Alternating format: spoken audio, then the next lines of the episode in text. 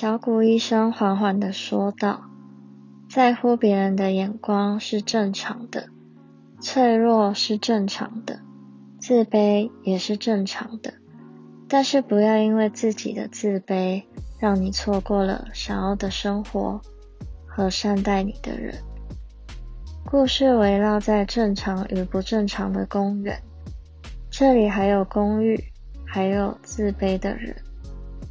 他们都说，长大之后就不会受伤了，因为我们还是学会听从别人的眼光，去哭，去笑，去活着，活成某一种自己，或许是隐藏，甚至伪装。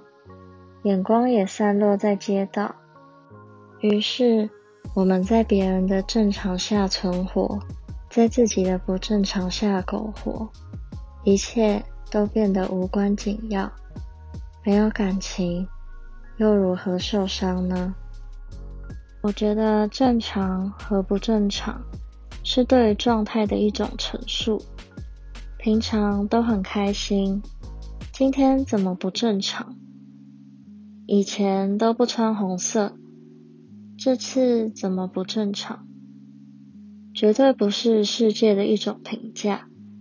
不是大多数人跟你不一样，你就不正常。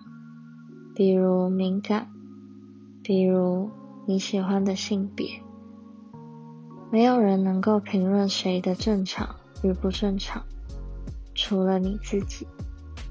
你的好很正常，你的不好也很正常，是身为八十亿之一拥有的特质，因为这些与众不同。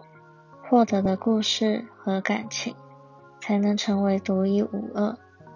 也是杨思之跟信子说的，这些东西组合成了很刚好的你，而你不用去讨厌这些刚好的你的细节，除非你的世界一直很不安，而你不喜欢这样的不安，才需要改变讨厌，即使不是很容易。就像书上说的，所有你所感知的世界，都是你以自己的个性和脾气想象建构出来的。一个人看待事情的角度，感受别人的态度、想法，其实大部分取决于个性。所以，有些没什么，却带了点重量，在某些人的心中。常常也取决于心情。一样的下雨天，会是平静、浪漫、悲伤，或是烦躁。世界没有变，善变是自己。有时候，性子会因为自卑扭曲，因为他以为是别人给予的黑洞而扭曲。或许把错误交给别人，会好过一点。虽然那只是他情绪的想象，他不确定艾玛是否有意要伤害杨思之。他说，有时候人们会借着自己的想象去评议他人，并深信自己正伸张着最贴近事实的正义。几段对白，几个画面，就能成就善良或邪恶。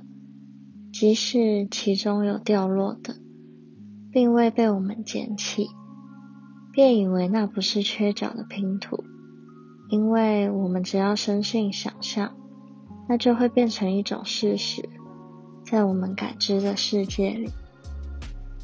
性子的黑洞都来自于傅里说：“我不想要你来恳亲，其实是不想要他们看见你。”我希望被看见的你是美美的。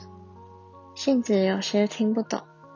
傅里继续说：“下次恳亲日你再来。”杏子的心脏突然被这句话刺穿，刺穿的地方出现一个黑洞，他感觉到自己正在往下深陷。杏子问：“这是什么意思？”傅里只回了一句：“没有。”什么意思？只是不确定，不确定是不是我心里的意思。不确定该不该接受听懂之后的情绪。有时候，我们会为了不去烦恼，不希望去改变，无论是我是你是我们，而假装不清楚，或是当做关系里没有那些可能会伤心的话。于是，他们仍然待在一起，直到有一天，彼此都知道不能继续沉溺。还是得过去，各自疗愈。那时候，喜欢也成为眼泪，源源不绝，等着风平浪静。就这样等啊等，日子过得清清澈澈。怎么也没想到的是，关于你，关于那些，我还是过不去。我才知道，原来我还是过不去。与杏子一起懊恼，那些事情明明只发生一次，后来的我却会被反复伤害。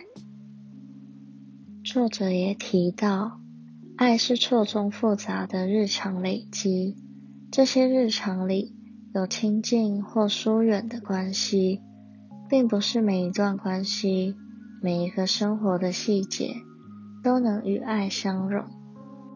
通常，复杂被我们视为不好的词。这两个字很复杂，的确很难解释。至少在我们无法言喻、无法表达所有内心的时候，复杂也是最恰当的词吧。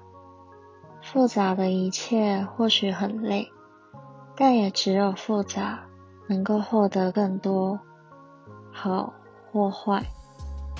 亲近又疏远，是世界上最不讨好的事。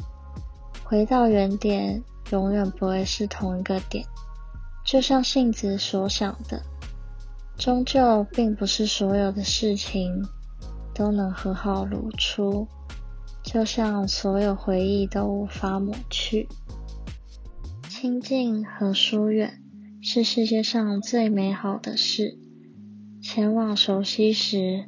落单也像甜蜜，前往分别时，割舍也是最好的祝福。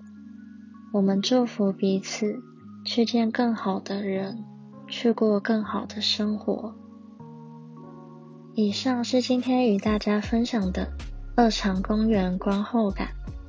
如果有兴趣，欢迎订阅我的频道，还有追踪我的 IG 哦。有任何问题或建议，都可以留言或私讯给我。谢谢聆听，我们下次见。